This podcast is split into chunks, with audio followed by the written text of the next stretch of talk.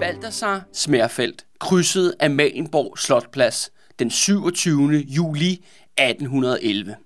Han passerede den store mængde af tiggere og flygtninge, der allerede nu lå i kø for, at de skulle komme i audiens med diktatoren Frederik den 6. De skulle bede om nødhjælp eller bistand, men Baldassar havde et andet formål med den røde fjer end at bede om penge. Ingen ved, hvordan han kom forbi Livgarden og ind til bagsiden af Jacques Palæ på Amalienborg. Men Balthasar spottede Frederik på trappen og løb hurtigt hen til ham. Frederik vendte sig om og udbrød, hvad vil de? Hvorefter Balthasar hurtigt trak to pistoler frem fra sin kappe og sigtede på Frederik død over den røde fjer.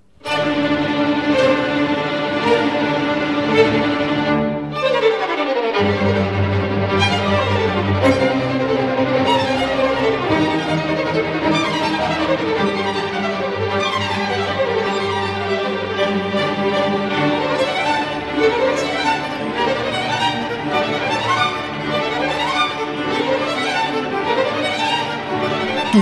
lytter til De Røde Fjer, og velkommen til sammenbruddet, velkommen til undergangen. Du lytter til en af de absolut sidste episoder i vores serie om Den Røde Fjer. Jeg er som altid kalkylmand, og over for mig venter spændt Andreas Nørgaard. Yes, jeg er meget spændt. Det er jo, øh, det er jo ved at være slutningen på serien. Og øh, jeg er da spændt på at se, om Frederik kan overleve. Helt til slutningen. ja, lige præcis. Og øh, vi starter simpelthen øh, med et brag, Andreas. Vi starter faktisk med et attentatforsøg mm-hmm. på Frederik den 6. Det er jo også på tide. De her attentatforsøg af Andreas. Endnu en af de her sådan, øh, lidt ukendte sider af Danmarks historie, som virkelig blev farvet ind under guld, guldtæppet, det der med, at øh, når de danske medlemmer af Dansk Kongehus blev udsat for attentatforsøg. Ja. Kan du overhovedet komme på nogen andre attentatforsøg mod, det dan- mod nogen dansk monark, eller statsminister for den sags skyld, eller minister for den sags skyld? Ikke lige sådan umiddelbart. Nej. Ikke, ikke lige sådan... Øh... Det her med attentatforsøg. Nu er der for eksempel, der er jo en tidligere premierminister i Japan, der er lige blevet myrdet. Ja, For- ham der Shinzo Abe. det Ja, lige præcis. Øh, og det er jo sådan her, at i Danmark, der har vi sådan en idé om, at øh, vi jo ikke forsøger at myrde vores ledere. Øh, om de så er kongelige, eller om de er politikere, eller hvad de er. Men øh, det er noget fis. Fordi der findes rigtig mange attentatforsøg i Danmarks historie. Okay. Men vi taler bare ikke om, at Frederik bliver udsat for et attentatforsøg i sommeren 1811. Det er ikke noget, der sådan står i de gængse biografier, du kan finde ind på nettet. Men ikke desto mindre, der skete det altså. Okay. Øh, Det sker regelmæssigt, at forskellige øh, personer i toppen af staten, de bliver... Ja, ja, ja. Altså, det, især, hvad hedder det, 30'erne var en meget aktiv periode. Altså for 1930'erne? atten- Ja, 1930'erne ja, Ja, var der okay. mange attentatforsøg Ja. øh, på, øh, på danske politikere, ikke? Okay. Og kan man sige, der har ikke været så mange, at vi ved af jo. Det er jo det der med, at, at når jeg selv skal, når jeg ene mand skal prøve sådan at grave alle historierne frem, så er nogle gange, så misser man noget og overser noget. Mm. Men det er ikke desto mindre, har vi den her Altså, vi har lige så mange som ligesom så mange andre lande, skal det siges. Mm-hmm. Altså, historie med attentatforsøg på, øh, på vores politiske ledere. Bortset fra, at i Danmark, der taler vi ikke om det. Vi begraver de historier. Kunne det måske også noget at gøre med, at de ofte ikke har været De passer rigtig dårligt til konsensushistorien, ikke? Også det med, at jeg tænker for Ja. eksempel, i, lad os sige, svensk historie. Det er meget svært ikke at nævne attentatforsøger, når, de, når de rent faktisk lykkes, så Det du får det. myrdet en statsminister. Og det er Men, jo det- men i Danmarks historien har de vel de fleste, øh, hvad hedder det, mislykkedes, Ja, eller hvad? det har de faktisk ja. langt. Så er de det også lidt at, at ignorere dem. Men det, er jo ikke, men det er ikke desto mindre, så sker de stadigvæk. Ja, ja. Og det her er simpelthen en af de her øh, historier. Og igen, altså når man har at gøre med de her attentatforsøg, det er jo meget sådan klassisk, når, man, når der sker sådan noget, at så stempler man den, der be, begår attentatforsøget, ofte som en tos, ikke? Man, mm. man skilter dem som øh, psykisk syge, øh, outrageous personer, som øh, handler alene uden nogen bestemte årsager. Altså forstår mener? Det er ligesom ja. ja. deres motiv øh, fortaber sig i en eller anden øh, psykisk diagnose, ikke? Ja, ja, man prøver ligesom at fuldstændig delegitimisere, at de Ja, havde og hvad motiv. det så ikke politisk som Ja, overhovedet ja. muligt, ikke? Ja, ja. Jeg synes, Breivik, for, apropos Norge, er det bedste eksempel på det. Altså, når en erklæret fascist, har skrevet et politisk manifest om fascisme, går ud og myrder folk, og bagefter så bliver det så simpelthen, at han er bare en psykisk syg person, som handler alene, og han har så overhovedet ikke nogen forbindelser til noget som helst andet politisk miljø, i nogen som helst andre steder. Det er jo noget fis, Ja, ja. som jeg ser det. Og øh, det interessante er med ham her, øh, af Frederiks attentatforsøg, han er faktisk svensker. Mhm. Han hedder Balthasar Smerfeldt, og den officielle historie er, hvorfor han begår et attentatforsøg i sommeren 1811 på Frederik. Det er, at han har stalket en af Christian Frederik, altså ham der, hvor den unge, hvad hedder stalmesterens øh, søn der, mm-hmm. han, har, han har stalket en af hans lille søstre. Ja. over en længere øh, periode, er blevet udvist af Danmark, og så kommet tilbage igen, og så vil så hævne sig på Frederik, alle personer. Fordi det er selvfølgelig Frederiks øh, underskrift i sidste ende, der fører til, at han bliver udvist. Så den officielle historie er ligesom, at det har noget at gøre med sådan en personlig stalking, øh, kærligheds, øh, Ja, eller andet. som øh, går galt, og hvor den her unge svensker så møder op på Amalienborg Eller Slottsplads. besættelse er måske mere ordet end en kærlighed. Ja, ja, ja, ja, ja, ja, ja. Uh, hvor han så møder op på Amalienborg Slottsplads, og det, er, det, er, uh, og det mystiske er så, hvordan, uh, hvordan han kommer til at trænge ind på Amalienborg. Fordi han passerer netop et, uh, altså det ligger jo, øh, bygningerne står præcis som, da attentatforsøget uh, foregik, at det er netop en af de her uh, haver, som, uh, ja, i dag er det også lukket land, det er derinde, hvor kongehuset, de, uh, de chiller. Solbader. Ja, de chiller ikke ind, ind i midten af byen. Men han er simpelthen kommet forbi en port eller hegn, hvor at nogle livgarder har sovet i timen. Mm-hmm. Altså Frederiks sikkerhedsvagt. Ja. Og, øh, og han simpelthen sned sig ind, og så har han simpelthen spottet Frederik, der stod øh, gang med at gå ind i det her palæ, op på trappen, og simpelthen konfrontere ham. Og så, øh, og så sker der så det, at Balthasar, han har taget to pistoler med. Okay. Han har taget en, som er lat med, Ja. som er meningen, at det, han skal nakke Frederik med den her pistol. Og så har han en anden pistol med, som der ikke er noget krudt i, ikke nogen kugler i. Og den pistol har han så meningen, at han vil bruge som afskrækkelsesmiddel. Mm-hmm. At ideen er, at han med, med den ene pistol vil han skyde Frederik, og med den anden pistol vil han så pege på eventuelle bodyguards, Ja. livguard-folk, for ligesom at holde dem for livet, for, Ja. at, øh, for at skyde Frederik. Ja, han kommer simpelthen helt tæt på Frederik, og, øh, og, og Frederik finder sig om og spørger, altså, hvad fanden vil de, ikke? Fordi ja. det, det er jo den måde, de taler. Ja. Hvad laver de? Ja, hvad laver, hvad, hvordan, hvad, hvad laver du her, ikke? Ja. Hvor efter han øh, netop siger, eller, hvor han siger, død over diktatoren. Mm. Men så sker der så simpelthen det, at, øh, at Frederik, øh, vi skal huske på, at Frederik er jo en overlever. Mm-hmm. Det har vi jo set mange ja, gange. Og, og nogle gange, når han er max presset, for eksempel under branden på Christiansborg der tilbage i 1794, Ja, så har han faktisk så præsteret. kan han ja, faktisk være rimelig cool-headed, altså Ja. og handle hurtigt Ja, faktisk. Ja. Øh, det sjove er jo, hvor, hvor inkompetent han er ligesom til at... Øh, Til daglig. det, ja, til daglig og til, netop til de store operationer nogle gange, når han er sådan helt nede på... Ja, det er overlevelsesmode. Ja, i overlevelsesmode, så kan han handle utrolig hurtigt, og øh, det der faktisk sker, er, at han hopper direkte ind på, øh, på Balthasar der, og simpelthen øh, får vredet pistolen op i en retning, og de får, han skyder skuddet af, så det går op i luften. Okay. Hvorefter selvfølgelig Livgarden kommer stormende, og de selvfølgelig ligger sig alle sammen ovenpå ham der Balthasar. Ja. Og han bliver selvfølgelig øh, spærret inde. Han bliver så øh, senere dømt øh, livstidsfængsel, og kommer til at dø i fængslet i, i 1834. Mm-hmm. Altså mange år efter. Mm-hmm. Øh, så han lider virkelig en, øh, en, krang, øh, en krang skæbne. Og som vi var inde på sidste episode med union eller undergang, det der med, at Christian August, som du nok kan huske, at han jo faldt jo død om til den her militærmanøvre i Skåne. Ja, det var ham, der skulle have været... Han var jo faktisk udnævnt som kronprins i, øh, af Sverige, øh, og det var meningen, at svenskerne havde sat det her op, så at, øh, at man ligesom kunne forene både Sverige, Norge og Danmark i en stor, herlig, øh, lykkelig familie. ja, ja, ja, ja, ja, øh, med, med, med ham her, Christian August, som bindeledet. Ja. der ligesom skulle binde alle tre øh, lande sammen. Og så falder han jo død om af et hjertestop. Ja. Øh, Men det er jo også, at hans pludselige død udløser jo også et, et af de mest sådan kendte mord i svensk historie. Altså simpelthen en, hvor en folkemængde river ham der, Alex von Fersen. ja, ham, der bliver ligesom udpeget som Søndebuk. Ja, Søndebuk. Ja. Og det er bare ret interessant. Jeg, det er ikke noget, der er den gængse teori omkring ham her, Baldemar, øh, Balthasar øh, Schmerfeldt, som er så svensker. Men jeg ligger bare, bider bare mærke i hans nationalitet. Det er da bare interessant, hvordan en svensker går efter at myrde den danske statsleder. Mm. Som vi alle sammen ved, som vi ved, som lytterne ved, og som alle i 1811 ved, er den eneste barriere mm. for union. Ja. Han har i hvert fald, øh, han har i hvert fald øh, hvad skal man sige, afvist det øh, tre, øh, tre gange, hvor Ja. han ellers havde nogle ganske favorable aftaler på plads, som kunne gøre, at han stadig kunne sikre sig en, en plads ved bordet. Ja. Og, og ikke bare en, en ubetydelig plads, men en, en væsentlig plads. Altså, så det er jo ikke, fordi det var, at han skulle afgive sin magt. Det var sådan set en ganske glimrende mulighed for, Og når man for, så også skal for, for huske, Frederik også. og man skal huske, at det var svenskerne, der tog initiativet til unionsplaner mm. i den her omgang. Det er ikke fordi, at den officielle historie er, at han er en stalker, han er en tosse, der tog, uh, han blev afvist i sin, sit kærlighedsforsøg, som de siger, ikke? Og så prøver han altså at myrde den mand, han ser som ansvarlig, altså Frederik 6. Øh, og så ryger han så i fængsel og dør mm. i fængslet. Ja. Og, Det er også langt at gå.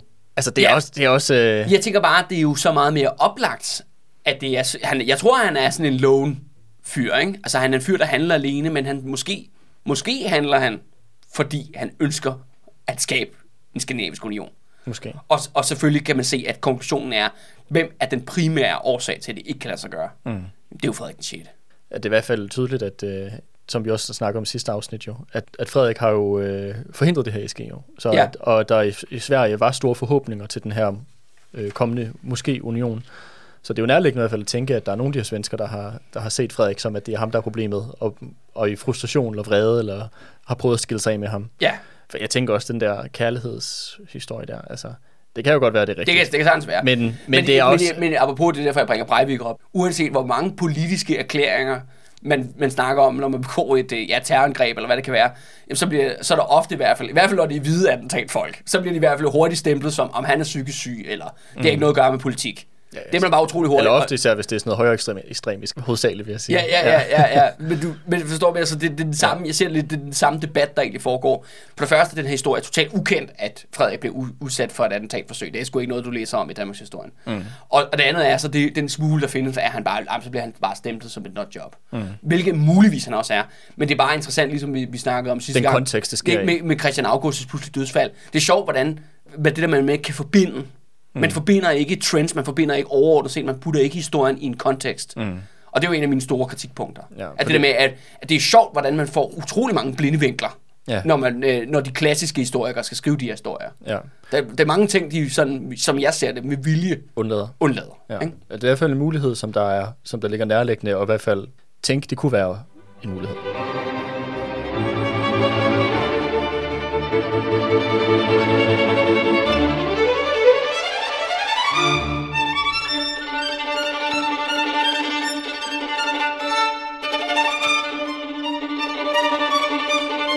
Faktum er, Andreas, antallet lykkes ikke. Frederik overlever. Frederik overlever, og øh, desværre for os alle sammen, både dengang og nu. Øh, fordi det næste, der netop sker, er, at fra 1811 til 1813, der oplever vi det totale sammenbrud. Hvor at Danmark, Norge står som Napoleons sidste allierede.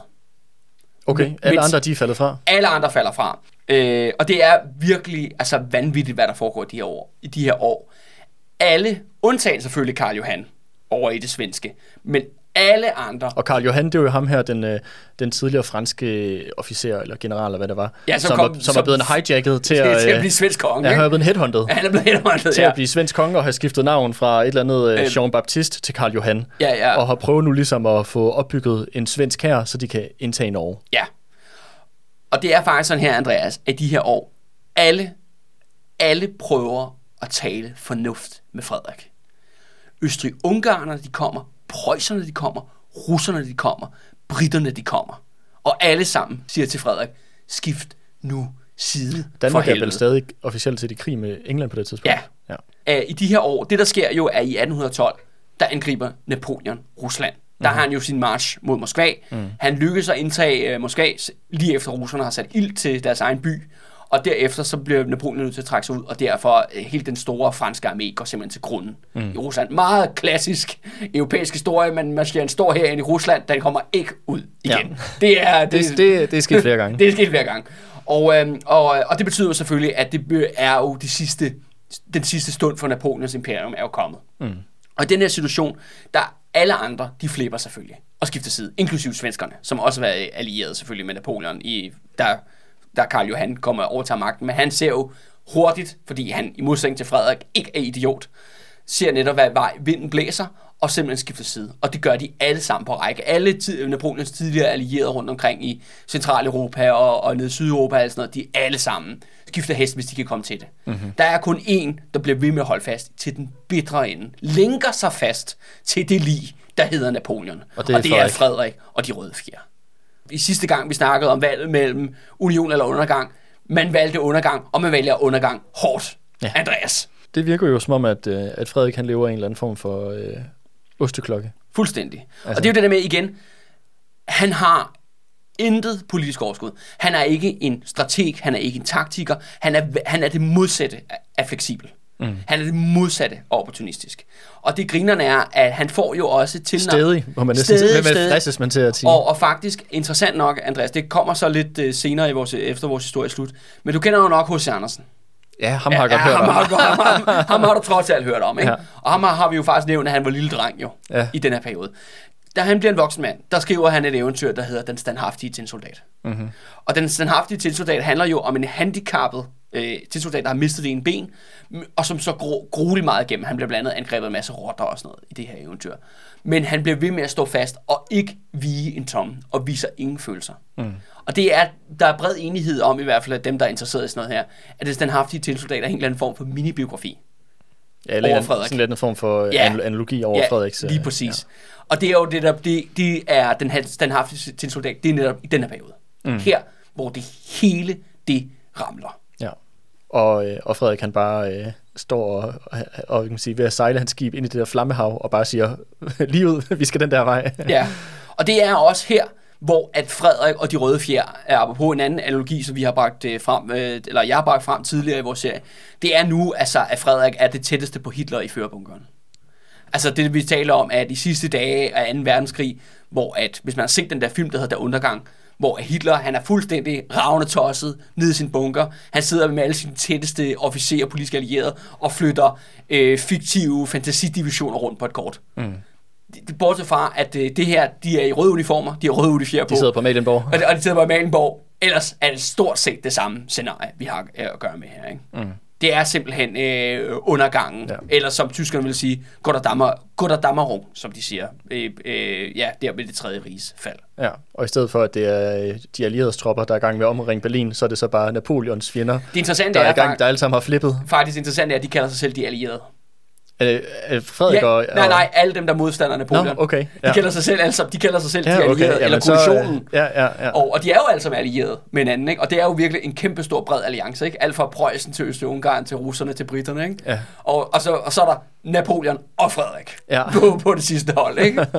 så det er virkelig... Ja, jeg synes, det er en oplagt Sammenligning. sammenligning. Ja. Og det er i hvert fald det tidspunkt i Danmarks historie, hvor vi er tættest på et øh, skør, skør øh, diktator i, øh, i bunkeren scenarie i hvert fald. Mm. Ja, det lyder da også sådan, det må man sige. Og det er så i, den her, i de her dage, at det her attentatforsøg, det, det foregik, Ja. og han overlevede. Så kort øh, altså året efter, så kollapser Napoleons her i Rusland. De trækker sig ud, og så udbryder der en række, så begynder simpelthen krigen og, i Nordtyskland, altså i Tyskland, fordi at Napoleons her trækker sig jo igennem Tyskland tilbage til Frankrig, mm. der hvor de kom fra. Hvor, og så selvfølgelig de allierede med alle deres hære forfølger dem. Og det vil sige, at da de indtil kommer ind i det nordtyske område, jamen så skal Frederik jo selvfølgelig ud og slås. Mm-hmm. I, I betragtning af, at ja, Slesvig-Holsten jo er en del af Danmark på daværende tidspunkt. Klart. Og er i gang med en, øh, en lækker danskificeringsproces Ja.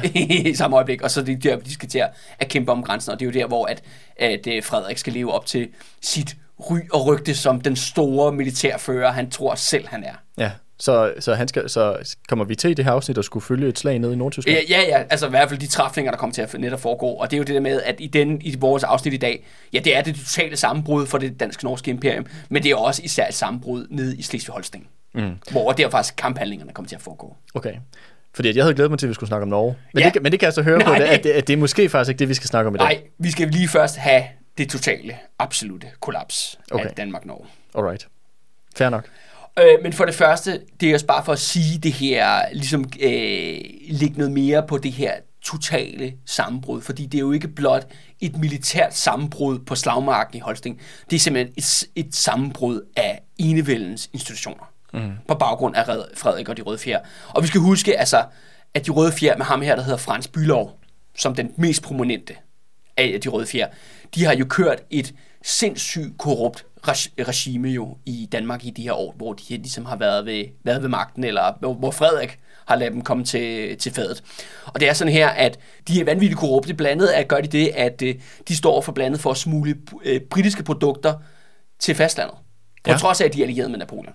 Ja, og de krig med britterne. Ja, er de krig med britterne, så står de stadig, så er de stadigvæk handelskontakter, hvor de for eksempel får smuglet britiske varer ind igennem Holsten. Ja, okay. For ligesom at sikre deres egen ejendom. Ja. Det andet er også, at de selvfølgelig også er super aktive i det her pirateri, vi talte om for flere episoder siden. Ja. Hvor at de, Eller hvad var det, det vi kaldte det? Vi kaldte det... øh, Kaperi, ikke? Kaperi, ja. Ja, Kaperi, det her ja. statsautoriseret pirateri. Ja. Hvor faktisk er Frans Bülow og de røde fjer, de skal faktisk have procenter på alle skibe, der bliver snuppet. Nå. Så det er simpelthen de Så her, det er meget organiseret. de her dansk-norske pirater, der er aktive, de bliver simpelthen nødt til at betale bestillelsespenge til de røde fjer, Ja, okay. for ligesom at få lov til at Ja, drive det virker som, de er blevet sådan lidt øh, sådan mafia-bosser.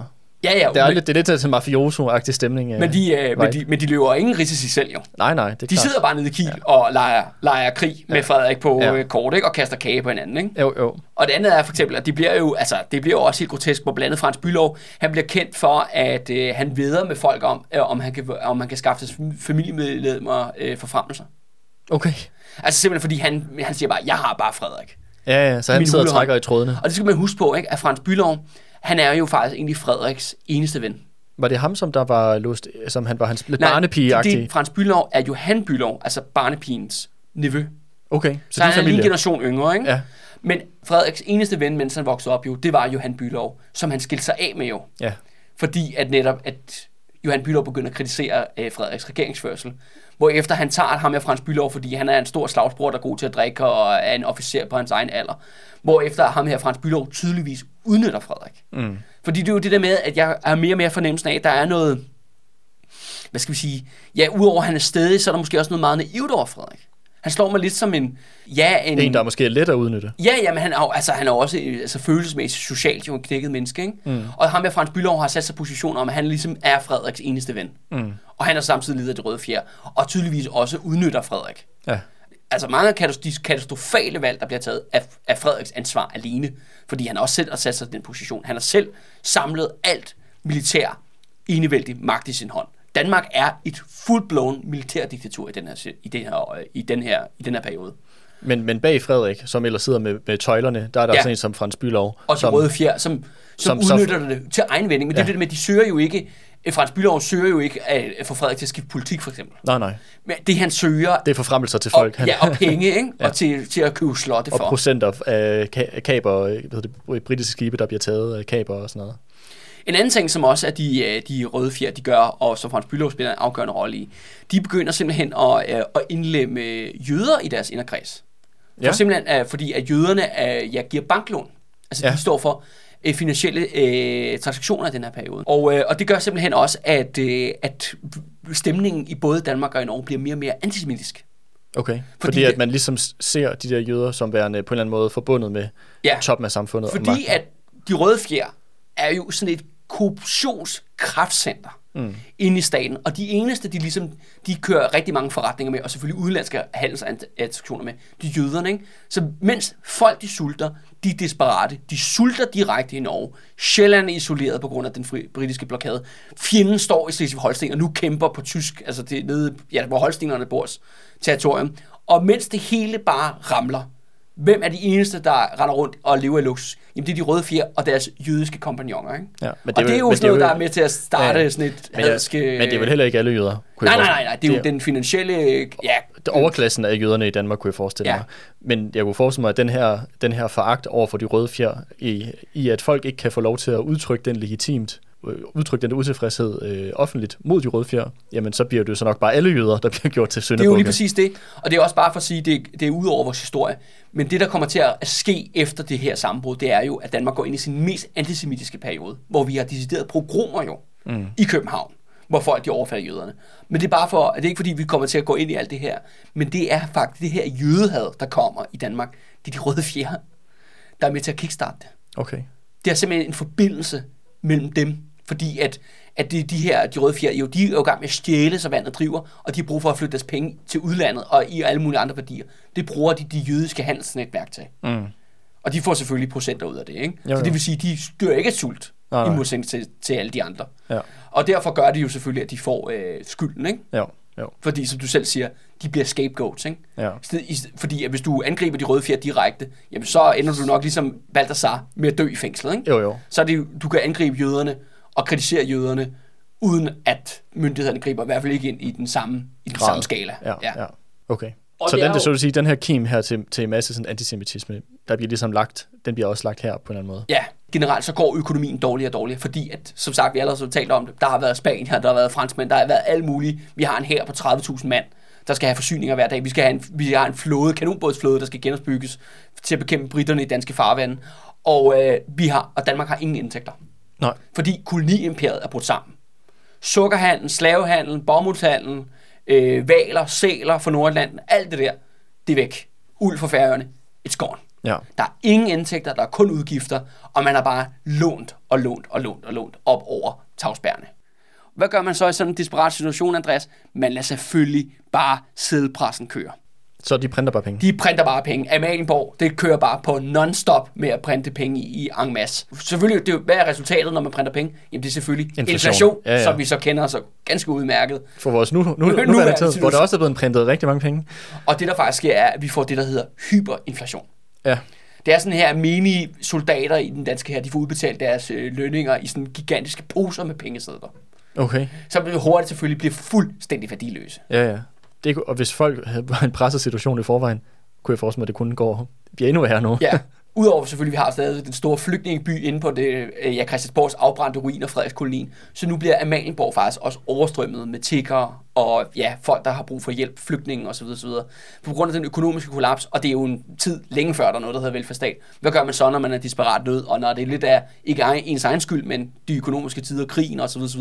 Jamen, hvor søger man hjælp? Man søger selvfølgelig hjælp hos kongen. Mm. Så folk prøver desperat at komme i audiens hos Frederik, for ligesom at, at bede ham om, og kan ikke lige sløjfe det lån, eller give os penge til det næste måltid og sådan nogle ting. Og fordi Frederik blev ved med at tage folk i audiens jo. Det har han ja. Jo gjort siden, siden han var helt ung, ikke? Ja, ja, det har jo faktisk været en af de ting, der har som der virker til at kendetegne ham, at når han ellers har haft humør til det, Ja, og og, til og, det. og været Ja. i, i København, så har han faktisk været til at komme i snak med. Ja. Det Ja. er i hvert fald mange af vores forskellige karakterer, vi har mødt igennem serien indtil videre, som har mødt og snakket med ham og været i audiens hos Frederik.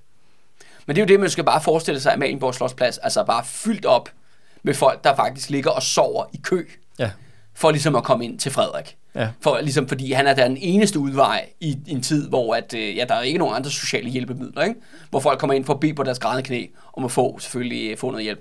Og det siger sig selv, at efter Balthasars attentatforsøg, så bliver de også lige gennemsøgt, inden de skal ind. ja, Og se om lige om de har gemt nogle pistoler på sig, ikke? det kunne man de forestille ind, sig. øh, kommer ind til Frederik. Og i den her periode, der fører også til, at, øh, at Frederiks regime og de røde fjer, de øh, giver ordre om, at alle skal spare. Og det betyder blandt andet, at for eksempel, at officererne, de, skal, de menige officerer i hæren og sådan noget, de skal spare på deres uniformer, så de skal ikke have så meget guld og bling på deres uniformer. Og det sker for hele hæren, undtagen de røde fjer Selvfølgelig som laver særregler for sig selv, hvor de bliver ved med at gå i de her bling med de røde fjer. Det er jo der, det er der, det virkelig bliver kendt med det her, med, med de røde fjer, ikke? Jo, jo. Fordi de er de eneste, der har sådan nogle flotte øh, Uniformer. fu- uniformer på, ikke? Ja. Men jeg vil sige, på trods af, at der bliver sparet på guldet og blinget, så tror jeg ikke, det er nok til at redde Det, statskassen. nej, nej, det, det, det, er rent, det er rent symbolik. Ja, En, men det er sjovt det der med, at du også ligesom undtager dig selv. Altså nu, nu var det ikke her, var det et eller to år siden, hvor at, øh, at politikerne de også hævede øh, pensionsalderen igen, igen, igen. Men de er selv sjovt nok fredet, politikerne, ja. at deres pensionsalder, den er stadig markant lavere end alle andres. ja, ja. Men de har også offret så meget, jo, Andreas. Ja, det må man godt nok sige Ja, der. ja, ja. Altså, så det er bare Og de sådan, røde fjer, det, er det, er det er svært at køre et helt øh, imperium ud over kanten. og kaste, fuldstændig- og, kaste, og kaste så meget kage på hinanden. Ja, altså. ja, lige præcis. Og bare smadre et imperium med over 2 millioner indbyggere i, ikke? Ja. Men, øh, nej, men det er også bare for at sige det der med, at, øh, at det er jo også et, karak- et karakteristik, man ser med eliten, jeg vil sige næsten til alle tider, at, Ja. du, at du, du forventer noget, eller forlanger noget af folk, som du ikke selv er villig til at gøre. Og det andet ting er også, at øh, Frederik han begynder så at køre sådan en propaganda om, at han jo selv er sparsommelig. Og det er at gøre, at han har jo det der ene rum på Amalienborg, hvor han jo både sover og arbejder. Han sover i et rum. Og det, bliver simpelthen, det laver de simpelthen øh, stik af og bødler af og sender det ud til befolkningen. Se, se hvor, hvor fattig vores øh, monark er, hvor simple vilkår han har og sådan nogle ting. Mm-hmm. Men nu er vi har jo lavet rimelig meget lompsykolog på Frederik gennem hele det her forløb, men jeg har det bare sådan, okay, det der, det lugter jo langt væk, at han bare vil gerne, være- gerne vil tilbage i buret. han vil tilbage, han, vil, altså det, han er jo opvokset i det der ene rum, Ja. igennem hele sin barndom og ungdom. Og nu, hvor, han, hvor tingene begynder at gå rigtig, rigtig dårligt, så begynder han at have sådan, ej, jeg vil gerne tilbage Mm, til det det rum. der er en eller anden, jeg ved ikke, han har en eller anden form for tryghed måske, i det der bur, ikke? Ja. Altså, der er en eller anden form for genkendelighed, noget han kan forholde sig til. Og det her med, at han er i et værelse, altså han sover i et værelse, han arbejder i et, værelse, det bliver han ved med til den dag, han dør. Okay. Og, de, og regimet bruger det så aktivt til at fortælle, jamen, vores øh, konge, vores enevældige monark, han lider sammen med befolkningen. Mm. Men det grinerne er så, at de røde fjer, som er lige ved siden af ham, De fester så bare på og, og det er faktisk, Frederik bliver faktisk kendt for, at han render rundt i slidte uniformer. Altså, han spinker og sparer, han bliver sådan rigtig gnier. Men det er jo så bare det mærkelige paradoks, er, når han så rider sammen gennem byen med de røde fjer, som bare har de der Super, øh, super blinket op. blinge uniformer, og så render han selv rundt i sådan en slidt rød uniform. Ikke? Ja. Så der er sådan en mærkelig, vanvittig, altså en virkelig mærkelig diskre, diskrepans. Ja. Og det må være mærkeligt at se det der, tænker jeg også for, Ja. for tidens indbyggere. Så er du tiggerkongen og... Tiggerkongen, og så de der øh, fuldstændig røverkale, ikke? som ja. Det jo egentlig er mafia, mafioso, som det jo egentlig er blevet, de røde fjer, ikke? Ja. Og mens de leger generalstab. Ikke? Ja. En anden ting, som også er en øh, virkelig sådan sjov lille øh, anekdote at krølle på hende, som også har øh, en relevans for faktisk for os i dag, Andreas, det er, at øh, de røde fjer, de får lavet om på Dannebrugsordenen. Og hvad er denne brugsorden? Ja, Dannebrugsorden, det er en orden, der blev indført i 1671, som er sådan en kongelig øh, medalje, mm. for hvis man har været en god herfører, eller whatever, ikke? Men det griner er, at da medaljen blev indført, der var meningen, at det kun må gives til adelige. Mm-hmm. Folk med blåt blod. Men problemet er, at de røde fjer, De er Nu- gadelige. Og, nogle, de er i hvert fald og, og, og, en enkelt af dem, fyr, der hedder Abrahamson, som navnet indikerer, var jøde for eksempel. Okay. Og dermed overhovedet ikke noget blåt blod i, i hans år. Så derfor de gør, at de demokratiserer Dannebrogsordenen, så de alle sammen kan få den. Okay, så de fjerner ligesom det der De fjerner, krav. hvad der, hvad der har været sådan af kriterier for at få den, så nu, kan, øh, nu bestemmer kongen 100% hvem, der der skal kan få den. okay. Og der er ikke noget med stand længere. Altså det er vi adelige, borgerlige, bønder, whoever, mm. kan få Dannebrogsordenen. Og det, og det gør de så kun så, at de, alle de røde fjer kan få Dannebrogsordenen. Ja, Og, men det grinerne er bare, at den her Dannebrogsorden, det er jo kraftet med hver kæmpe spade i det her land, har den der skide orden. altså i dag, eller? Ja, Nasser Carter er ridder af Dannebro. For bare lige at give et eksempel på det. Ja. Kongehuset kaster den her orden i nakken på hvilken som helst idiot, der bare har sat sin fod inden for Christiansborg mur på et eller andet tidspunkt. Ja. Det er vanvittigt nemt at få den her orden. Ja, altså, ja, jeg- hvad, Andreas? Jeg er sikker på, at vor- at vores orden er på vej til os lige om lidt, ikke? Altså, jeg har også mødt flere mennesker gennem mit liv, som ja. også har fået den. Ja, Ja, ja, altså øh, undervisere på universitetet, som havde fået den, eller øh, folk, der har været direktør nogle af de steder, jeg har arbejdet, har haft den og sådan noget. Altså, ja, ja, ja. Det er jo sådan et form for, hvad skal man sige, sådan en adgangsbillet til, når du kommer ind i de sådan... Det er sådan en klap på skulderen, eller hvad man siger, ikke? Eller sådan... Ja, Ja, anerkendelse af en eller anden anerkendelse, Ja, men også sådan en, mit indtryk er også, at det er sådan en, der åbner nogle døre. Altså, Ja. det er jo ikke fordi, at du kommer ind og være en del af magtens centrum, men det er ligesom, det er en eller anden måde ligesom at få noget anerkendelse og få øh, at blive lukket ind i en eller anden form for godt selskab. På Men en man skal lige love for, at kongehuset får spyttet nogle ordner ud. Ja, altså, ja. eneste år med Ja, den ja. Og, og igen med Nasser Carter tilfælde, også rimelig ukritisk, Ja. hvem der får den. Ej, men der er rimelig mange, der har den der orden, som Ja. ikke ligefrem er, er, er, er nogle folk, der har øh, deres moralske kompas på det reneste, Men det er det, Nasser Carter og alle de andre gøjlere, der render rundt med den der orden, de kan takke de røde fjer, for at de har fået den orden. Og Frans Bylov især. Fordi at de fik fjernet de her kriterier. Ja, så hvis du møder en med en Dannebrogsorden, så skal du bare tænke, de der, de er sgu nok en del af den der, de røde fjer mafia. Økonomien, krigen, alting bare spænder ud af kontrol. Og det betyder faktisk, at den 5. januar 1813, der går Danmark statsbankerot. ja. Altså simpelthen, øh, økonomien lukker og slukker. Er Du kan, ikke, du kan ikke betale af på lånene. Man kan ikke betale på lån. Staten er dermed bankerot. Og det fører simpelthen til alt det, vi har talt om i løbet af ja, snart 28 episoder. Det kollapser. Okay, så det er ligesom, hvad skal man sige, kulmination af alle de der øh, processer, der var sat i gang, som alle sammen Ja. pegede hen imod øh, øh, et, et, et, et resultat, som var øh, katastrofe. Ja, fuldstændig.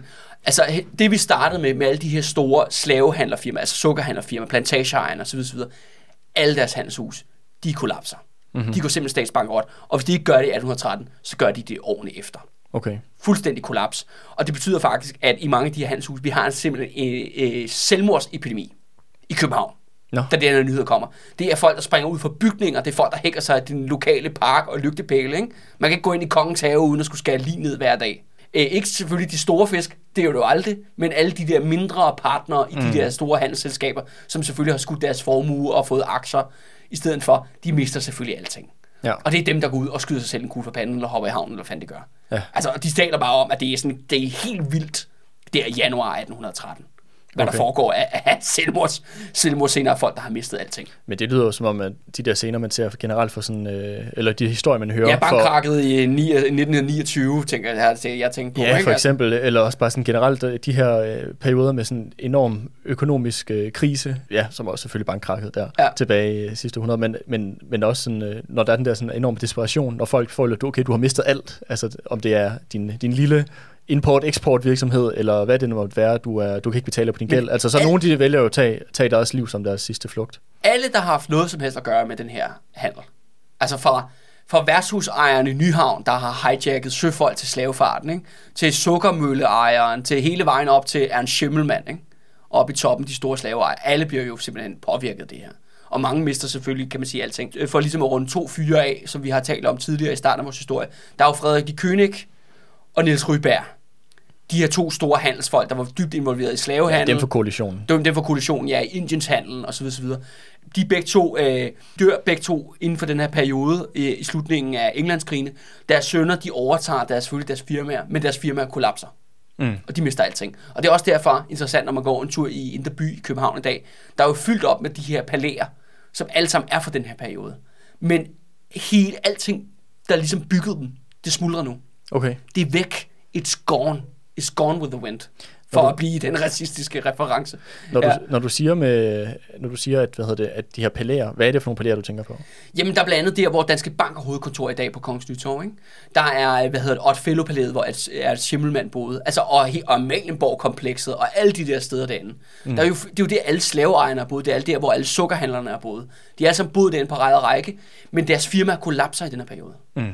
Så det kan godt være måske, at og så dør faren, og så overtager sønnen med der på år. Så lukker de og slukker. Okay. Og det vil sige, at det vi har tilbage... Det er ligesom resterne. Ja, det her er det, den eneste rest, vi har i dag. Også ja. nu, hvor at, ja, Karibien og hvad hedder det, Vestindien blev solgt i 1917 og sådan noget. Ikke? Der er jo ingen rester, der er ingenting tilbage af det her mere, ud over bygningerne. Mm. Det er det, der er tilbage. Og det er jo fordi, at det er jo de, de her folks grådighed, der var med til at bane vejen for Frederiks magtovertagelse og sætte ham i den position, hvor de røde fjer kunne tage magten. Og nu, altså hvad du så, høster du, ikke? Ja, ja. Nu har de fået reddet Ja, deres, øh, deres gulv- Nu har de grådighed. fået, reddet, fået Der- reddet tæppet væk under Ja, deres ja. grådighed, deres trang for mere, mere, mere, og netop at bruge den danske statsmagt, den danske enevælde, den danske flåde, det danske militær til deres egne økonomiske interesser, har nu ført til deres ultimative ruin, fordi de har sat galningen Frederik den 6. ved magten. Mm. Uden der er noget, der kan tjekke, der kan stoppe ham. Mm-mm. Og apropos kollision, ja, Ja, det er sjovt, hvordan de selv på den måde har ri- kridtet banen op. og øh, de Frederik de König og Ryberg, de dør kort inden Englandskrigen slutter. Deres sønner overtager firmaet, det går, går til grunden. Familierne mister også alt. Alt, hvad der hedder øh, ja, økonom. De synker simpelthen ned, simpelthen for at være oppe i, i magteliten, synker det ned. To andre herrer, som også må træde stikket og simpelthen forlade regeringen, selvom de har spillet jo en øh, anden violin i, en lang periode nu. Det er Ernst Schimmelmann og Christian Revenlov. De sidste Ja. to for koalitionen. Ja, Hvor Ernst Schimmelmann, den store slaveejer, afgørende for hele det her katas- katastrofe, sammenbrud, undergangssituation, og Christian Revelov, manden, arkitekten bag landbrugsreformerne. Øh, Ernst Schimmelmann, han er faktisk finansminister, så hvem får skylden for statspakker det gør han jo nok. Det gør han, så han bliver nødt til at trække sig. Han er ude. Og Christian Revelov, han øh, går simpelthen i vrede. Okay. Han, skal, han sætter selv sin afskeds... Øh, og det vil sige, at alt det, der var imperiet, hvis vi skruede tid tilbage til 1790'erne for eksempel, eller 1780'erne, det er væk nu. Mm. Der er kun én person tilbage, og det er Frederik. Vil det være for meget at sige, at nu stopper ligesom øh, historien mellem Frederik, eller forbindelsen mellem koalitionen og Frederik den 6. Ja, det var de sidste rester. De, er, Ja. de mistede jo magten i 1801, Ja. fordi de indså, at, at Frederik var villig til at brænde København af. Og det beviste han så i 1807, at det var han mere end villig til. Og da de indser, at det er jo et monster, der sidder, altså en, en person, som de ikke kan styre, og også en person, som ikke er fuldstændig rationel, de har at gøre med. Det er jo der, hvor de ryger ned i andet geled. Men nu her i 1813, så er det helt ude. Ja. Nu er de væk. ja. Og nogle af dem er, er egen vilje, og andre øh, at, på grund af resultaterne af den politik, som, som Frederik fører, men som ja. De jo har sat ham på sporet af. Ja, fuldstændig. Ja.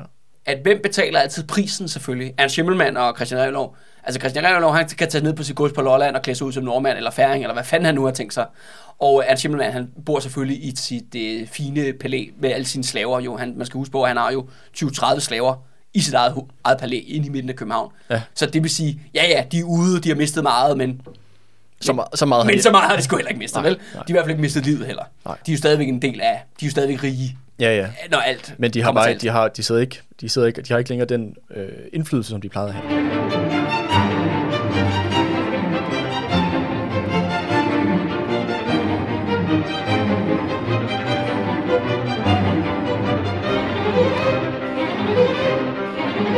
Men hvem går det selvfølgelig ud over? Selvfølgelig normale mennesker, som altid. Ja, ja. Og det vil sige, at, at vreden er jo selvfølgelig massiv. Altså især i året 1813 og 1814. Og man taler virkelig om, at alle begynder at snakke om, hvornår kommer der revolution i Danmark. ja Det, det er noget, de det, udenlandske ambassadører skriver hjem om, osv. osv. Men det, det synes jeg egentlig også, det var også en ting, jeg havde tænkt lidt over, fordi at nu ved jeg, at vi kommer til at skulle snakke om Norge, hvor vi jo allerede har set, at der har været en masse former for bevægelser og oprør og andet. Det samme har vi set i, jeg vil sige, næsten samtlige af de steder, vi har været indtil videre, har der været øh, oprør eller uro, eller på anden måde sådan øh, optøjer. Men det har været sådan forholdsvis stille i Danmark, udover selvfølgelig, der har været de her pøbeloptøjer i København og sådan noget. Men det er ja, ikke, i fordi, 1790'erne, ikke? Ja, men det er jo ikke, fordi vi har set sådan nogle sådan, øh, kæmpe, hvad skal man sige, øh, bundeoprør eller, eller andet mod øh, Frederiks regime. Øh, det er almen kendt, at øh, Frederik og de røde fjer, de viser sig simpelthen ikke offentligt, hvis de kan undgå det. Okay. De gemmer sig nede på slottet der i Kiel, For ikke at provokere. ja, og så ellers gemmer de sig ind på Amalienborg. Okay. De er simpelthen bange for at vise befolkningen, fordi de er bare det blotte sygt af dem vil kunne udløse optøjer Ja. af en, den ene eller anden form. Det andet er jo også, at København bliver simpelthen overstrømmet med plakater. Folk, der simpelthen sætter plakater op om natten, hvor de simpelthen siger, dræb de ansvarlige for bankerotten. Mm.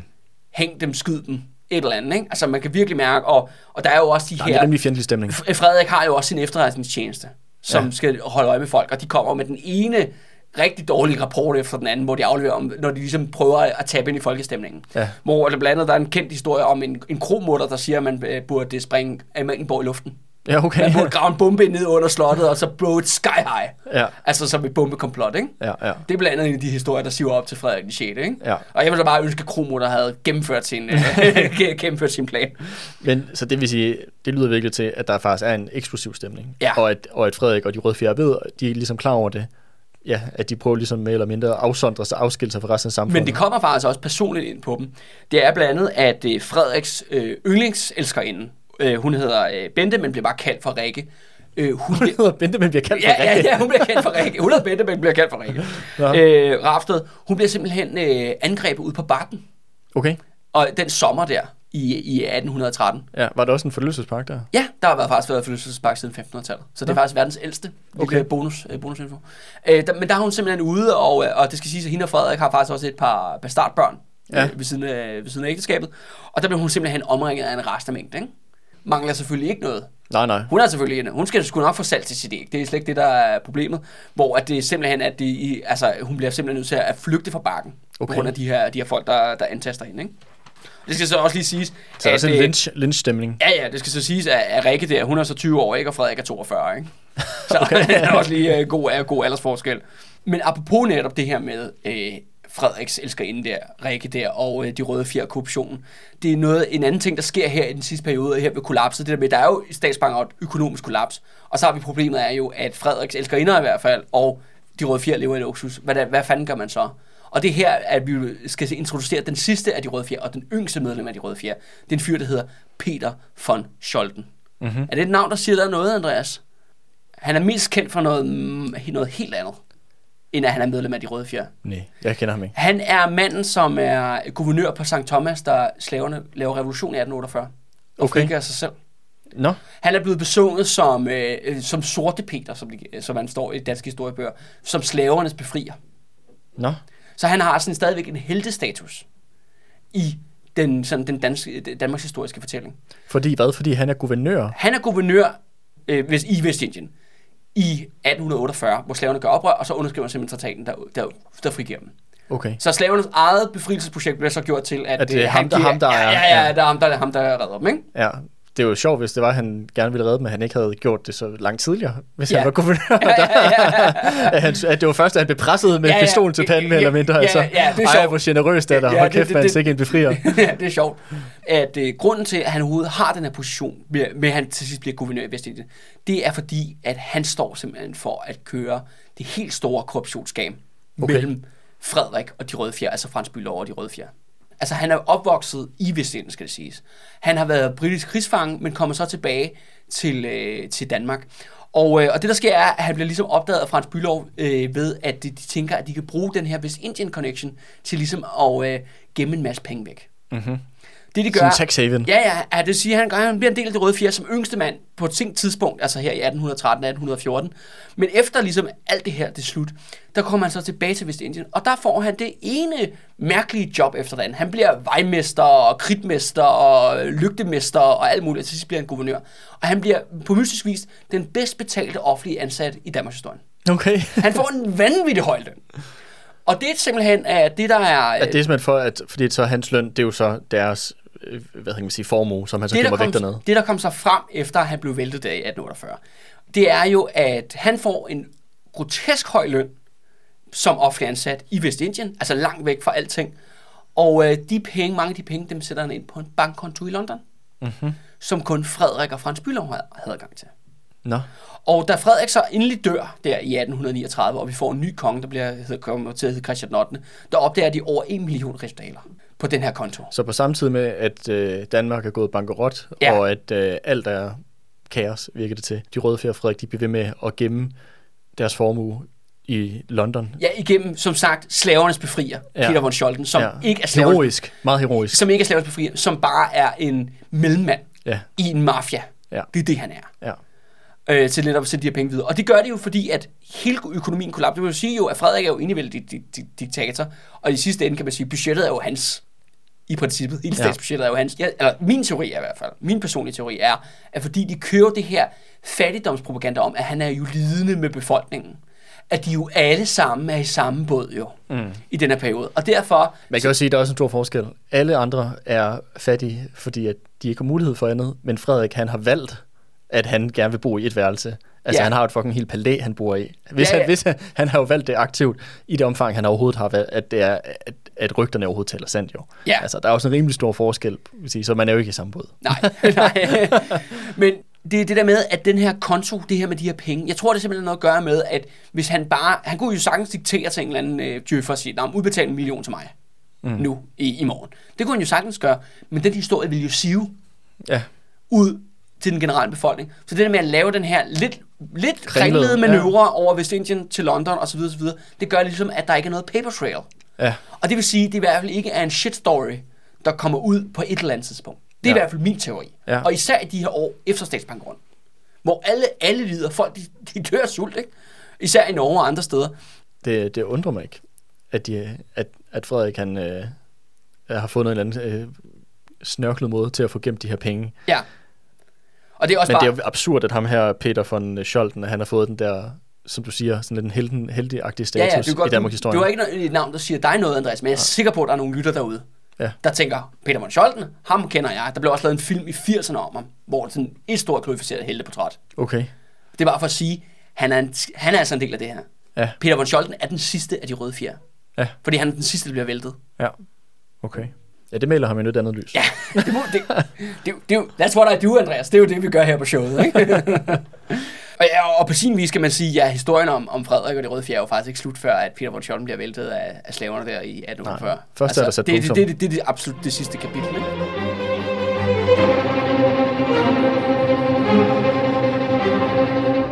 Alt, hvad Frederik har brugt sin kongegærning på, alt sit fokus, al sin energi, alle statens penge, hans elskede her på de der 30-40.000 mand, den går selvfølgelig i opløsning. Mm-hmm. Og den, går. Hvor, hvor er den henne? den, den står i Holsten og forsvarer den danske grænse. Ja.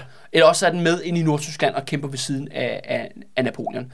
Og det er i høj grad noget med, at især tyskerne, som er den slesvig-holstenske her, de er jo pist. De er jo pist over den her danskificeringsproces, der har været i gang siden 1806. Og det andet er så også, at de er vidne til, hvad Napoleon gør ved deres, øh, ja, deres, ja, ikke måske landsmænd, men deres, øh, hvad skal vi kalde det, sprogfælder mm. i Tyskland. Der er beskrivelser af, hvordan tyske soldater, som jo så er i Men det er også den her periode, hvor sådan nationalis- nationalisme og sådan noget begynder Lige så som, en, som en politisk bevægelse og ligesom vågne. Så Ja. ja, hvor det måske før i tiden ikke havde betydet så meget, så, så kan det jo godt være, at det ja, på det her tidspunkt begynder, at det sætter nogle tanker i gang. Ja. Der er blandt andet en beskrivelse, hvor at danske soldater så står dernede i Nordtyskland, at de skal kæmpe på franskmændenes side, og så ser de, hvordan franskmændene kommer og marcherer forbi dem med babyer på deres bagnetter. Okay. Hvor altså fordi, at franskmændene, som er jo blevet smadret i Rusland, og nu er på gang med at trække sig tilbage til Frankrig, de er bare on a killing rampage Mm. igennem det, det Europa, de nu forlader, altså Napoleons faldende imperium. Så de brænder, de plyndrer, de dræber. Og det er jo så det med, når man er holstener og taler tysk, hvem er det, de dræber? Jamen, De, taler andre, de dræber andre tyskere, mm. eller andre tysktalende i hvert fald. Ja.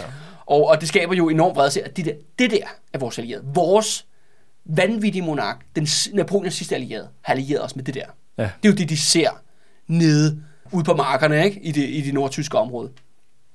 En anden ting er også, at de danske tropper, de, eller de holstenske tropper, de bliver gentagende gange sat ind mod øh, tyske rebeller mod Napoleons styre i Nordtyskland. Okay, så de bliver brugt ligesom til at undertrykke Ja, de befolkningen bruger som kontrarevolution, ja. øh, basalt set. Det er blandt andet, det starter allerede tilbage i 1909, hvor at øh, danske tropper de er med til at dræbe en, øh, en major, sådan, der leder en lille oprørshær, der hedder Ferdinand von Schill. Og det er ikke fordi, vi skal bruge vanvittigt meget tid på ham, men han er mest kendt for, at det er blandt andet ham, der introducerede de tyske nationalfarver. Nå, Altså Det- det... sort, gul og rød, som du kender fra det tyske flag i dag. Ja, ja. Det er her, der simpelthen kommer ind på baggrund af hans, øh, og ham og andres øh, ruteuniformer. okay. De, de var netop i de her farver. Ja, okay. Og de blev jo så kendt som frihedshelte. Men hvem dræber frihedshelten? Det gør danske tropper Ja, okay. i Stralsund i, øh, i 1809. Godt nok under fransk kommando, skal ja, det ja, siges. ja. Men, øh, Men det siger jo stadig noget omkring den rolle, som, som de, de holstenske, eller slesvigske, hvad man kalder dem, de, de tropper, de spiller i den her krig, og den rolle, som Danmark jo derigennem også spiller i den her krig. Jo.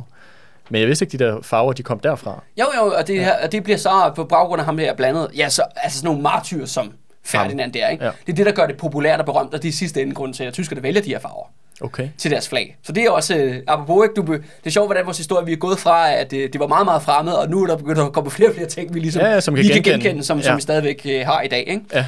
Og, øh, og det er jo så ligesom, det var så i 1809, men det sker sgu igen i 1813.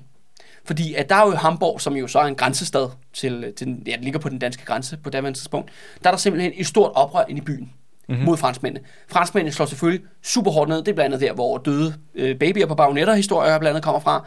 Øh, så de slår det her oprør ned i, i marts 1813, hvor efter mange af de her, ja, hvad skal vi kalde dem, frihedskæmper eller whatever, oprør, Oprør, ja. rebeller, Ja. de flygter selvfølgelig ind på det danske område. Ja. Fordi det er jo, det er jo naboområdet, ikke? Det er jo et andet land, hvor de så bliver arresteret, og så afleverer danskerne dem igen til franskmændene. Som Okay. selvfølgelig masse henretter dem. Ja. Og det er jo selvfølgelig igen, hvem skal udlevere dem? Jamen det er jo tyske oprørere, som bliver taget af tyske soldater i danske uniformer, som så udleverer dem til franskmændene, for at de bliver massakreret. Mm. Så man kan godt forstå, at der er måske nogle af de der øh, tyskere, som er i dansk tjeneste, som har en lidt dårlig smag i munden. Du skal også tænke på, at Frederik sidder jo i meget af den periode selvfølgelig nede i Kiel, på slottet i Kiel sammen med de røde fjer, og sidder og menorerer rundt med hans, øh, hans 40.000 mand der. Men noget af, noget af ligesom under opsejling begynder at blive indikeret af, at flere og flere soldater de begynder at desertere. Mm-hmm. Det er det første der er tegn på, at dem, der kan skrider, de skrider. Og det andet er selvfølgelig, er, at folk begynder at selvskade sig selv for at komme ud af herren. Ja, altså det vil sige, at de for eksempel, jeg tror, var det ikke især i Første Verdenskrig, at du øh, skød en af dine fingre af? Ja, at det var men, meget... det, men det gør de altså så også i Holsten her. Det er også det, de I, gør. i, i Okay. 1813. Der er flere historier om, hvordan folk de skyder fingrene af sig selv. Ja, Øh, for at slippe for militærtjeneste. for, eller skyder sig selv i foden for simpelthen at komme ud af Frederiksher, ikke? Ja.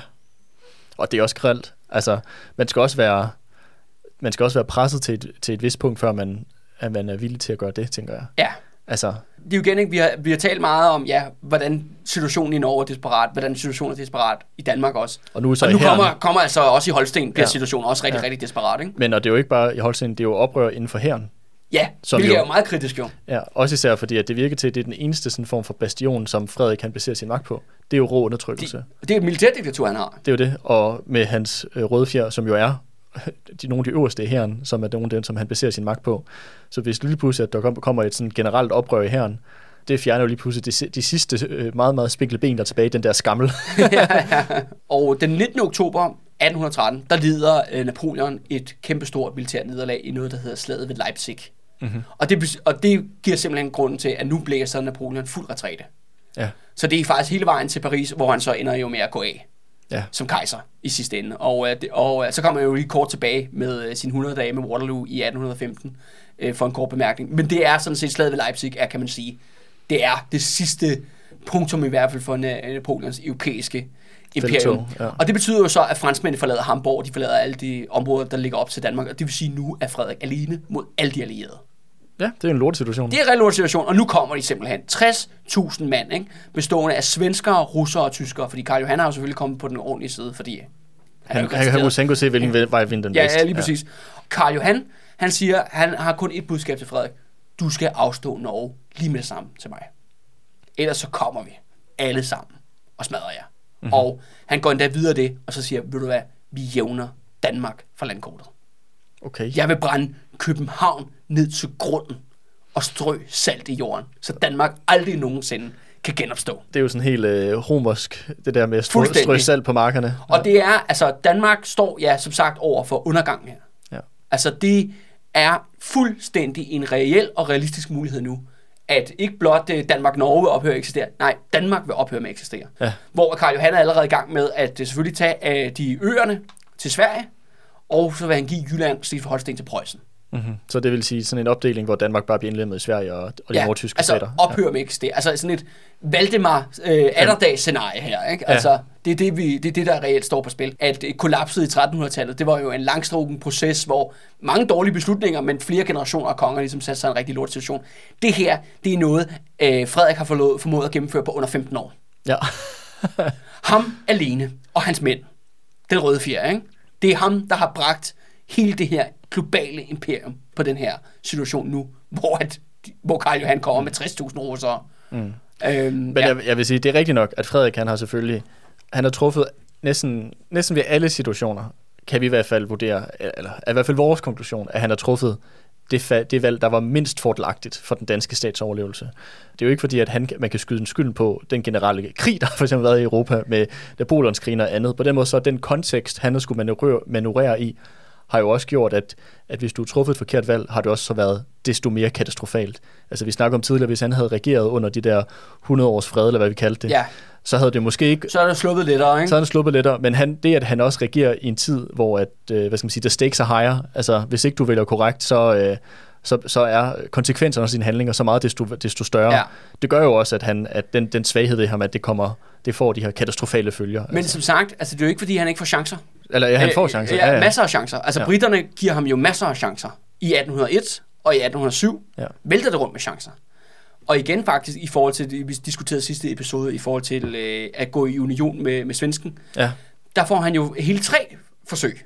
Ja. Ja. Det, sige, det første kan man sige, hvis, hvis øh, August døde der af naturlige årsager, jamen så det jo ærgerligt grævling. Men han havde sgu også to skud i bøssen lige bagefter. Mm. Og så vælger han forkert igen. Jeg, jeg er fuldstændig enig med, hvad du siger, Andreas. Men det er bare, altså hvor mange gange skal man vælge forkert? ja, ja han gør det alle, hver eneste gang. Altså han kan jo, altså som sagt, han kan jo ikke stikke øh, pinden i lort, uden at ødelægge begge ting, ikke? Nej, altså, nej. Men det, det er jeg fuldstændig enig med dig. Det, ja. Ja. det er jeg fuldstændig. Men jeg, det er også, min pointe er bare der med, at jeg tror, at, øh, at der er to, der er to i den her ligning. Som, og den ene er selvfølgelig Frederik, der er sådan helt katastrofal. Men den anden side af den her ligning, det er jo også, at, øh, eller det her regnestykke, Ja. det, er, det er jo, at, øh, at de objektive omstændigheder, han skal manøvrere i, altså den politiske situation i Europa, er også bare så meget mere tilspidset. Så konsekvenserne af at træde forkert er også bare man sige, voldsommere ja, ja, ja, ja, end i så mange andre Ja. perioder. Så han er jo også helt klart, han er helt klart den forkerte mand på det forkerte tidspunkt. Fuldstændig. Og, øh, men det, men jeg Det er sådan perfect storm. Men jeg vil så sige, det ironiske er jo, at jeg tror faktisk, at hvis hans far Christian 7, lad os sige, at Christian 7 aldrig havde fået en søn. Han har aldrig, Frederik den 6. var død som spæd. Struen til mishandler ham til døde. Ja. Ind på det værelse. Jeg tror faktisk, det havde været bedre scenarie. Måske. Ja. Umiddelbart. Ja. Altså alle andre øh, end, end Frederik. Ja. altså med Frederiks specie- meget, meget sær- specielle forhistorie. Altså med mishandlingerne, isolationen, han- hans manglende sociale forståelse, hans manglende uddannelse. Ja. Alt det her. Hans besættelse af militæret, uden faktisk at være kompetent til at, til at lede det. Det er det, der har skabt den her kaos-situation. Men selvfølgelig 100% også enevælden. Mm. Byråkratiet, djøfferne, alle de djøffer, der er gået på arbejde, og sikrede sig, at han kunne fortsætte i den her position. At der ikke er en af dem, der tog en brevkniv en dag og stak ham ned i, øh, i mellemgang. Det er også, deres ansvar hviler også på dem. Og selvfølgelig også alt afgørende, de her slavehandler og deres grådighed og økonomiske interesser, mm. der er med til at, ligesom, at føre Danmark ud i en konfliktsituation med britterne i første omgang. Ja. Og kridte banen op. Ja. Og det er jo det der med, at når de så om sider fik konflikten, så lige pludselig opdager de, at de ikke har kontrol over rettet. Mm. Fordi der sidder Frederik. Ja. Bag, bag rettet. Ja, bag rettet. og så kan han kun tage det ene katastrofale valg, Ja. lige efter det andet. Og det bringer altså simpelthen, det hele kommer bare crashing down Ja. i 1813. Det, jeg tror, du er ret i, at næsten enhver anden end Frederik havde været, havde været bedre hvad, scenarie. Andreas? Jeg tror, du kunne være bedre. Ikke? det tror jeg også. jeg tror, at Nasser Carter kunne være bedre. Ej, men det er rigtigt. Jeg tror, at, at det, det, enhver havde sikkert været bedre. Men jeg tror også, der er noget med den her, det her med, at du har den institution, der hedder enevælden, hvor at du har et politisk setup i samfundet, socialt setup, hvor at en person kan sidde og bestemme alt mere eller mindre. Ja. Det, det gør, Alle institutionerne er formet til det, tankegangen er formet til det. Ikke? det kommer, det kommer også til at, det gør også, at, at det er, generationer, der er opvokset med den der kongeloyale propaganda ja. og sådan noget. Ikke? Altså, der er, øh, der er også for mig at se en masse svagheder i det, eller skrøbeligheder, som der, kan, som der især bliver tydelige, hvis du så også har nogle folk, der er inkompetente, der sidder med al den magt.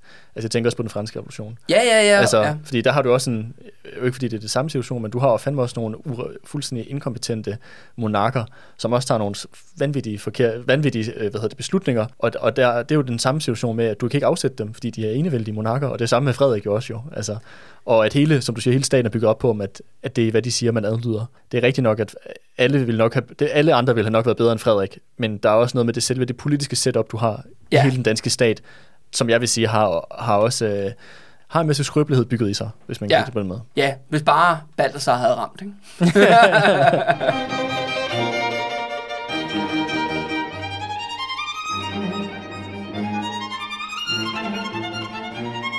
Ja, de allierede, de krydser jo grænsen. Svenskerne, de kommer. Der er faktisk øh, ja, kampe jo. Øh, en række træfninger, hvor at, øh, danskerne faktisk øh, i de fleste tilfælde går altså, heldigt ud af dem. Der er sådan noget 50 dræbte på hver side, og plus 100 fanger, eller whatever.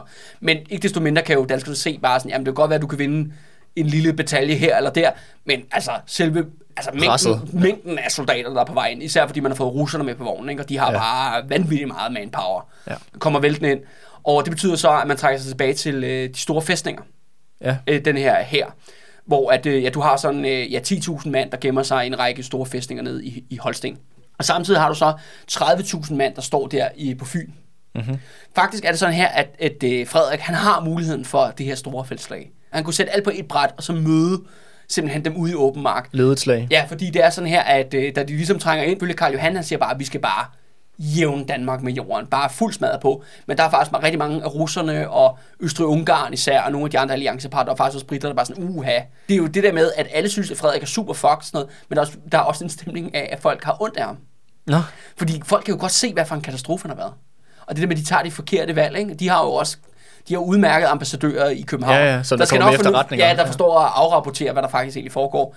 Og de er også sådan meget, de vil jo heller gøre svenskerne for stærke. mm. Og i deres øh, interpolitiske eller tyskerne powergame. eventuelt. Ja, eller tyskerne eventuelt. Ja. Så de, er der, de er faktisk dem, der er sådan, ah, hold lidt på bremsen og sådan nogle ting. Og det betyder faktisk, at på et tidspunkt, så har Frederik simpelthen muligheden for, at øh, ja, 40.000 mod 60.000, det er ikke gode odds, det kunne måske godt lade sig gøre, men hans store her, alt det, han har brugt sit liv på, sin energi på, det kommer selvfølgelig aldrig til et stort slag. Vælger han bare at lade være, eller trække sig tilbage, eller hvad er det? Nej, fordi at opløsningen her bliver total. Okay, den kollapser. Ja. Det, der sker, er, at i den ene fæstning, man har nede i Holsten, den hedder Glykstad, der er der simpelthen masse dissertation.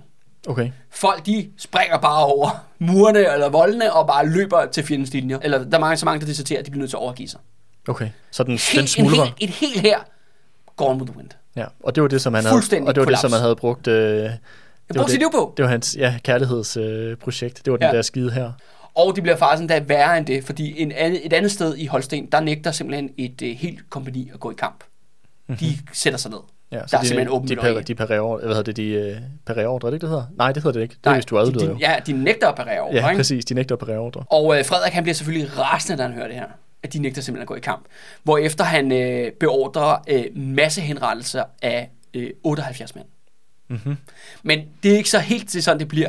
Det første er, at lederen han bliver hængt med det samme. Ja, Foran hele det her kompani. Hvor efterfølgende de 77 stemmer der er tilbage, de skal spille terninger om deres liv. ja, wow. Hvor man spiller simpelthen, man, står med, man har sådan en militærtrumme for Ja. perioden, og så står man simpelthen og spiller terninger. Så 77 mand, de skifter om at spille terninger om deres liv. Hold da kæft. De syv, dem der har de syvste laveste terninger, de bliver skudt. Hold med det kæft. samme. Det, øh, det virker som om, det, det, det minder om de der sådan romerske Ja. metoder, du brugte i herren i Rom, hvor de havde det der øh, militære doktrin med, at du skulle, øh, du skulle frygte din egen øh, herrechef mere end, end fjenden. Så hvis der også var sådan nogle mytteri eller andet, så brugte du det, jeg tror, det hed decimering. Ja. Fordi du tog hver Ja. tiende, og, og så skulle du også så skulle soldaterne kæmpe om, eller trække lod om, hvem der skulle hver tiende, hvem der skulle dø. Yes. Det virker lidt som om, det er den samme Ja, ja, ja, form det er, for... det, det er præcis det samme. Det Ja. men direkte inspiration for netop det, det, du lige nævner der, der, der Andreas. Ja. Og det er sådan her, at øh, de sidste, altså de 70, øh, vind, de 70 vindere, så, om, om, om så at sige, ikke? De, er, de får lov til at løbe spidsrod. Og hvad nu der? Ja, spidsrod, det er, hvor man skal løbe igennem en, en mængde af måske 50 soldater på hver sin side, der står med, med kæppe eller piske, og så skal man løbe igennem, øh, ligesom gennem forbi igennem de her to rækker, de danner ligesom en port, og så skal soldaterne slå alt, hvad de kan. Mm-hmm. Og så skal du måske løbe 10 gange frem og tilbage, mens du bare får dit livs omgang tæsk. Mm. Okay. Det er så det, der så med de 70 vindere. Ja. Det, er det, det er deres præmie, ikke? Ja. Men det betyder jo de facto, at hæren er i opløsning. ja, det lyder det jo til. Flåden kan man sige jo blev... Den er stjålet. Den er jo stjålet eller, Eller eller brændt af. brændt af, ja. Eller brændt af. Og øh, nu er simpelthen hæren i opløsning, før den overhovedet faktisk er kommet i rigtig kamp. Ja, Der har lige været lidt træfninger, ikke? Ellers Ja. er det det. Og det betyder faktisk, at nu ligger Jylland åben. Ja, og vi havde jo også lige for et par afsnit siden, at Frederik han havde flyttet hans her til Sjælland, for eventuelt at kunne invadere Sjælland, øh, hvad hedder det, Skåne. Ja, Kan du huske det? ja tilbage i 1809. Hvor han også ja. tøede, og Ja. hvor du aldrig kom i kamp. Ja, Og nu har man så været hernede ved grænsen, og før den overhovedet kommer i kamp, der smuldrer den fuldstændig. Altså hold kæft, det er, det er godt nok, øh, det er ikke et særligt heroisk øh, det, er, altså, det, han, det, han det, har det, er ikke så- en under, det er ikke en undergang, det her, hvor vi går ud med bål og brand, eller Nej, det det er- det, de sidste heroiske kampe i Københavns ruiner, eller et eller andet. Det er ikke den her form for undergang, vi har. Nej. Vi har bare den totale indre opløsning, ikke? Ja. Fordi der er ingen, der har tillid til systemet. Der er ingen, Der er ingen, der tillid for det. Til, hvem vil dø for Frederik? Ja. Altså, at manden har været død i mange år, Andreas, og jeg, jeg havde ham intenst efterhånden. Ikke? altså, Øh, og det betyder også, at jeg har sagt, øh, Jylland ligger åben, og det betyder blandt andet, at øh, russiske kosakker, altså de her ryttersoldater fra stepperne, de kommer hele vejen til Ribe og Christiansfeldt og plyndrer det op, altså mm-hmm. Jylland. Så det er også bare, altså Holsten og det, ja, det sydligste Jylland ligger altså nu, øh, lø, lø, ligger nu åben. Ja. Og samtidig, de øh, herenheder, der stadigvæk står, er intakte på Fyn jo. Der står jo stadigvæk en masse soldater der. De er jo også fuldstændig, de er bare nærmest i gang med at øh, gå i krig mod hinanden Nå, internt i hæren. For det, der sker simpelthen er, at holstenerne, som jo er blevet trukket over til Fyn jo, for dem, de, der er mange ja, ty- holstener i den her her, de begynder bare simpelthen at, at råbe, at det er danskerne, ikke? Ulækre jyske hunde, ikke? Vi, vil, vi skulle hellere dræbe jer end svenskerne, ikke? okay, hold op. Så der bliver ved at faktisk starte nærmest en borgerkrigslignende situation internt i, I hæren. Ja, mellem okay. altså de dansktalende og de tysktalende, ikke? Ja, shit. Hold kæft, en lortesituation, så Frederik, han har, øh, han har sat sig i. Og i den her situation, der er det jo der, hvor at Karl Johans budbringer på Amalienborg. Ja, De har trukket selvfølgelig ud af Kiel. De, de røde fjer og Frederik har de sidder i København nu. Ja, fordi russerne står i Kiel. Ja, Så han har mistet den ene førerbunker, fra den ene førerbunker til den sidste førerbunker, ja. selvfølgelig i, på, på Amalienborg. Alt er tabt. Og de bliver ved med at sende, hvis du skal have fred, hvis du skal, hvis du skal bare have en chance for, at du selv skal overleve, og dit stat skal overleve, så skal du afstå Norge lige med det samme. Og i den her situation, så skriver Frederik under. Han har afstået Norge. okay. Danmark-Norge er simpelthen ophørt med at eksistere. Og det er så afslut, at det var jo, hvad var det, 400 år, Ja, At- 434. ja, at øh, de ellers har været sammen i en øh, unions, øh, Ja. hvad kalder man det, unionskongedømme. Det er jo et opløsning og en afståelse uden kamp nærmest Ja, fra dansk side. Det er simpelthen en, en dansk-tysk, altså Slesvig-Holstens fuldstændig implodering af os selv hernede. Ja. Os sydskandinaver, ikke? Os dogne sydskandinaver. Vi kollapsede ind over os selv. Vores regime, vores system, vores stat, vores kongehus kollapsede ind på dem selv. ja, Og derfor vælger man simpelthen at afgive Norge til svensken. For bare at sikre sin egen lille og, Frederik, og. Frederiks egen og personlige overlevelse. Ja, ja, ja. det er derfor, der bliver skrevet under. Okay. Og det er derfor, unionen ophører. Det er sjovt, fordi at jeg havde nemlig troet, at, at det var sådan en straf, som der blev pålagt Danmark efter Napoleonskrigene, at Danmark skulle af- afstå Norge til Sverige. Ja, der bliver selvfølgelig indgået en masse traktater men, efterfølgende, men- hvor de bliver ligesom sat fast, ikke? Ja. Jo. Men, det er, men sådan som, som jeg kan i hvert fald høre, som du fremlægger det, så er det sådan set en, en tilståelse, der sker mere eller mindre frivilligt, kan man sige. Det er jo ikke fordi, at, det er ikke fordi, at du bliver nedkæmpet. Nej, Det er, det er jo det er konsekvens af, at du er at regimet er imploderet indenfra, så Ja. du gør det bare for at sikre... ja, og man, og man har heller ikke noget at slås med. Nej, Altså, præcis. i hvert fald ikke i Danmark i hvert fald. Nej. Det så det, man sige, så det er sådan set uh, Frederik og hans uh, elitens egen udulighed og grådighed, der har imploderet. Og nu er, nu er så det, det andet ben i det her uh, dansk-norske imperie så blevet, uh, bliver givet væk. Ja, Ja. Den anden halvdel. Den anden Den halvdel. bedre halvdel.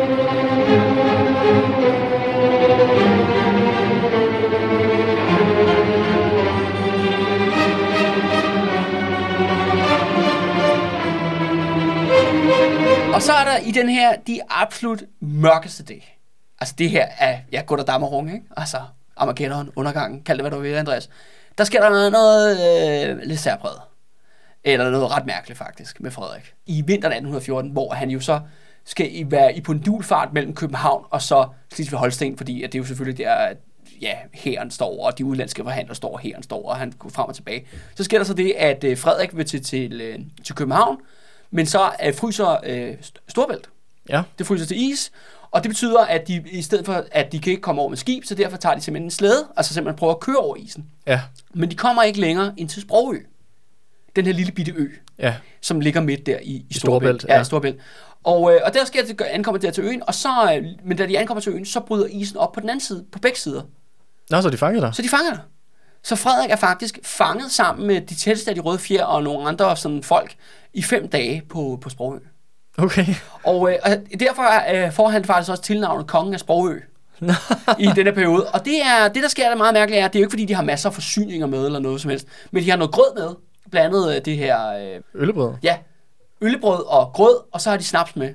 Og de hygger sig helt vildt.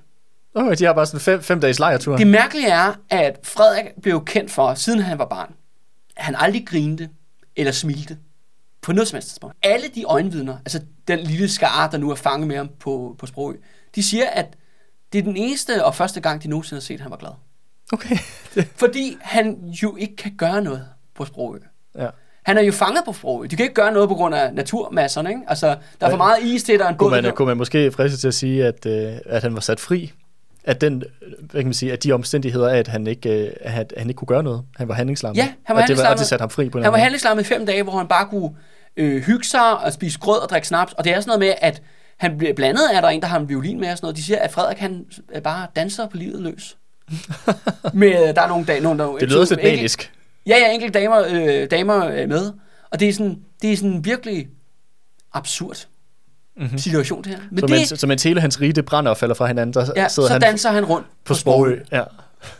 Ja, Andreas, vi kunne faktisk godt have sat øh, punktum ved, ved serien her. Vi kunne nærmest godt slutte det nu, ikke? Det totale kollaps. Vi er helt nede i mørket, ikke? Men øh, vi er ikke helt færdige nu. Fordi at nordmændene, de er heller ikke færdige, før de har haft en revolution.